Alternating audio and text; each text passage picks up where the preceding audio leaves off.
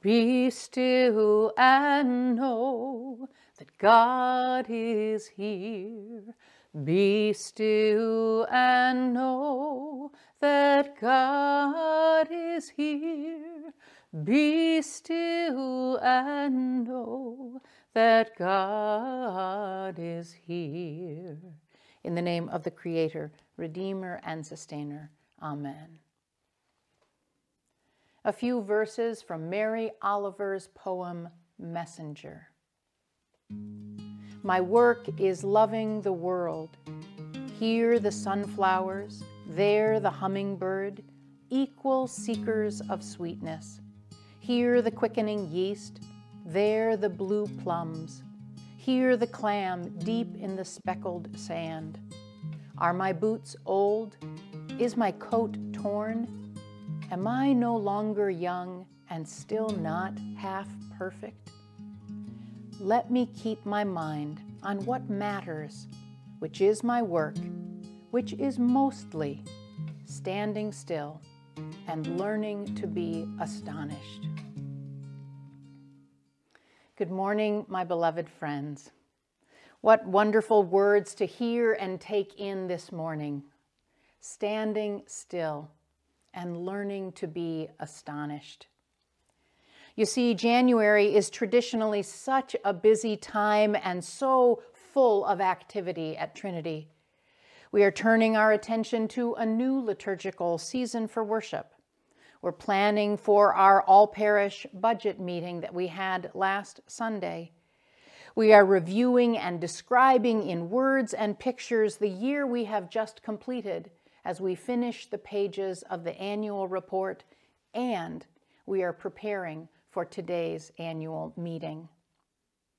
This year, amid our COVID context, all those things have still taken place, albeit virtually, along with many other tasks and projects, including resurrecting our work to craft a vision of greatness for 2030, beginning a feasibility study, preparing to welcome a new vestry, cultivating a new reimagined music ministry, designing new formation programs, fostering new community partnerships, and exploring more opportunities to serve and to be of service in our community. So I am so grateful this morning to hear Oliver's words on this day, reminding us that as good and useful as all these activities are, and they are to be sure, perhaps equally important, is time for us together to stand still and learn to be astonished. That's what today is about on this annual meeting day. It is about standing still and being astonished. It's about looking back and looking forward. Today usher in a kind of both and reality. With each year we grow and serve together, I am more and more astonished at what God is doing with us and for us and among us, and yes, sometimes in spite of us. Seriously, though, more than ever, when I do stand still, I am astonished. And I find myself giving thanks for this community and the life we choose to live together day by day in Christ. At every turn, I see incarnate examples of God's love and mercy. Make no mistake, we have not arrived at the journey's end. We have a, still have a long way to go, and at what time, at times, will be no doubt a hard path. Yet, as we continue to choose revolutionary love and the path leading us ever into the heart of God, the heart of revolutionary love, we will make a way and we are on our way. We begin by looking back over this past year. It will be remembered for many things, including one marred with significant pain and struggle. It has been a year full of lament and grief and challenge and rage. And we do well as a community to always take time to acknowledge and honor that pain And it is no small thing that this community has showed up for each other over this past year to share those burdens and to hold us close one to another. Beyond ourselves, we are also global citizens, mindful of the disparity this year has wrought. It has exacerbated and highlighted the unequal distribution of wealth and access to housing, health care, education, food, and employment for so many people. As followers of Christ, called to love our neighbors as ourselves, we absolutely must not turn away from the ravaging effects of this pandemic on so many, especially those living on the margins with not enough resources and not enough support and respect. All of us now have been impacted deeply one way or another, and it seems we are nowhere near out of the woods just yet. Trinity's community has healthcare workers, therapists, nurses, doctors, lawyers, chaplains, social workers, factory workers, midwives, teachers, students, elected officials, government employees, tradespeople, school administrators, realtors, gig economy workers, retirees, parents, great and grandparents, children, unemployed, uninsured, first responders in every sector, as well as families with small children navigating at home, at home school and work realities.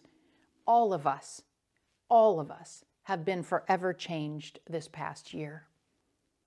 We mourn the losses of life, of livelihoods, of homes, of gainful employment, of relationships, and of dignity and respect for all those who have suffered in body, mind, and spirit.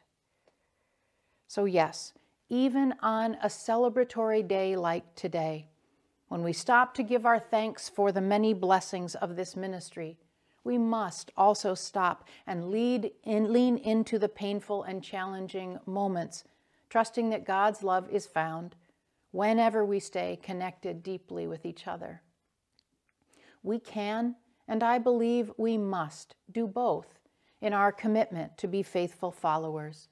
We are both and people we believe God, which is love, can weave all of this together, even when we can't, and especially when we can't on our own.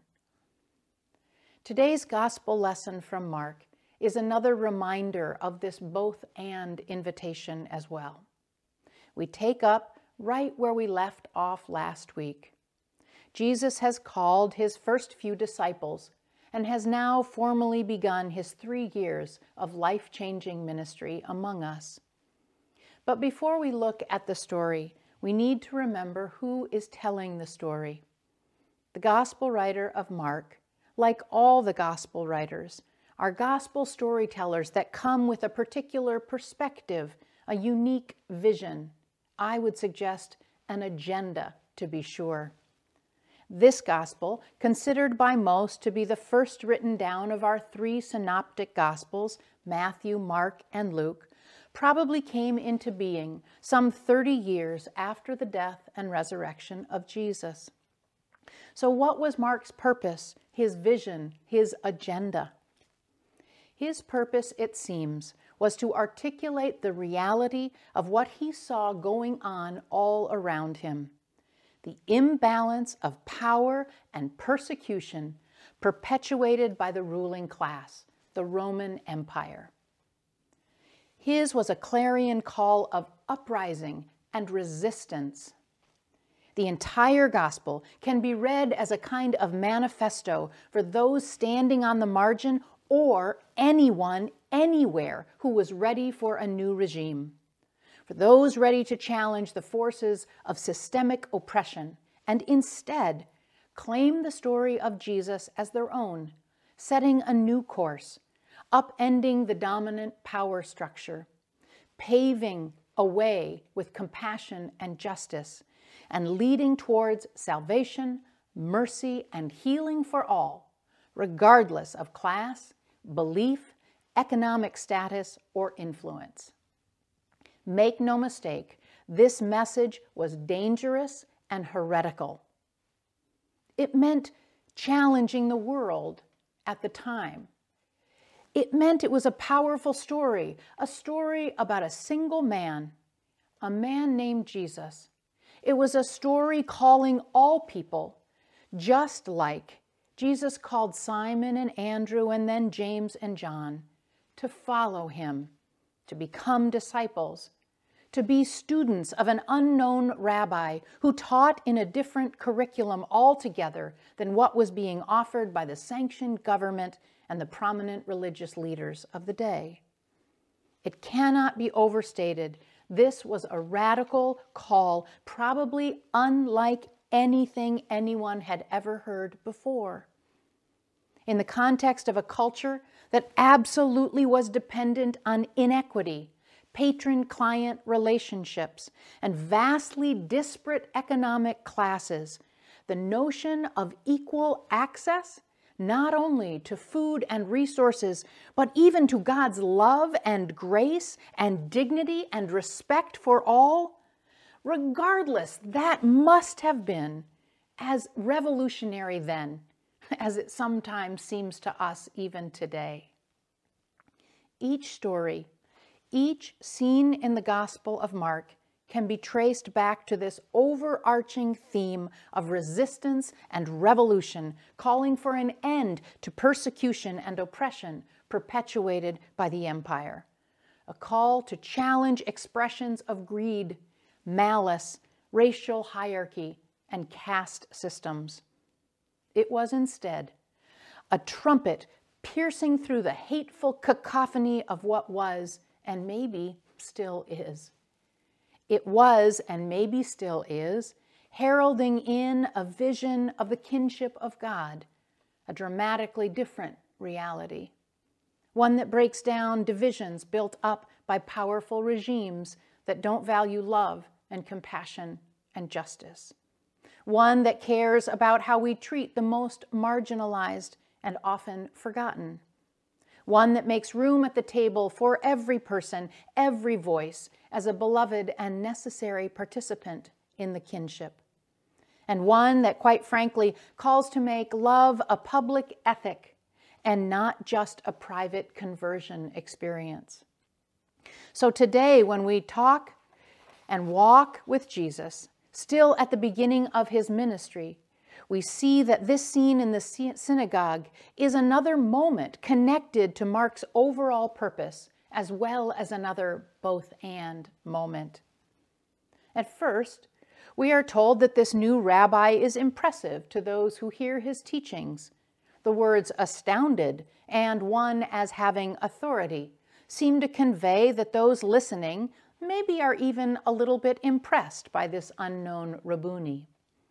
But then the story erupts, literally, as someone who probably has no business being in this sacred place according to the temple norms, someone with an unclean spirit, gets up in his face, shouts, and confronts Jesus.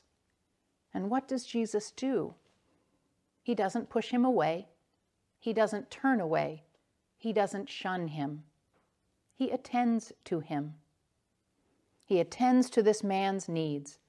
He sees him for who he is in this moment, seemingly unconcerned with the expectations of those gathered around him. I choose to see Jesus' response this morning as an expression of healing and liberation, liberating that man from what might have been burdening him all of his life. We can read this scene as Mark's signal that Jesus has come to oppose all the forces that keep us burdened and estranged from living our God given lives. As a country, we seem to be possessed by demons. We seem to still be possessed by demons of racism, classism, sexism, homophobia, and xenophobia, just to name a few. We act out of fear and we still perpetuate systems of oppression, both consciously and unconsciously. And Mark's vision sounds as radical and necessary to me today as it must have from the very first time it was uttered. What I love about this story is that what is unexpected happens in a house of worship and comes from an outsider who, as they reveal their hurt, spark the unthinkable attention, love, yes, in the form of an exorcism, an awakening of sorts. It's a story of how God, or I would say love, comes into us whenever and however we are ready to receive it. So, as we take time today to stand still and be astonished at everything love has ushered into our lives and inspired over this past year of ministry together, may we also not forget to take time to lament all that still weighs heavy in our hearts and in our lives. I believe that the two perspectives do not cancel each other out. We are, with love's help, both and people. The church at its best holds all of this intention. The church at its best is able to both respond without trying to fix or fade and be present to each other as we receive what is given, whether it's grief or it's moments of wonderful celebration. The church at its best, it calls that way of being out in our personal lives as well. God's very nature, it seems, is to come to us through love, as we too are called to be both and not either or. That's what's so revolutionary about God, about this kind of love, about this kind of community. Being called to discipleship in the church in its most stripped down elements, perhaps, seems to be about three things following, becoming, and doing.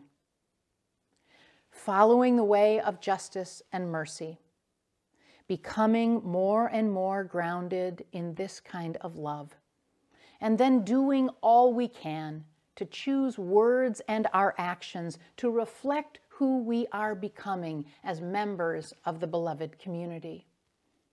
It is work that takes courage, and it is work that takes our entire lifetimes. So I am grateful to have found a place and a people to dig into the work together, to laugh and cry and serve side by side. Trinity is so beautifully poised to take our next step towards the kinship of God, of love. Stand still with me for a moment today and be astonished. Hear the song reverberating around and in our lives and in our hearts. Well done, good and faithful servants. I want to end this morning with an adaptation of a prayer written by Alcuin of York an English churchman who was a scholar, a theologian, an educator, a liturgist, and he lived between 730 and 804 Common Era. May these words feed our souls anew today and guide our feet in the days to come as we embrace all of who we are as followers working towards the beloved community where all are seen and heard, cherished, loved, and respected. God, go with us. Help us to be an honor to the church. Give us grace to follow Christ's word, to be clear in our task and careful in our speech. Give us open hands and joyful hearts. Let Christ be on our lips. May our lives reflect a love of truth and compassion.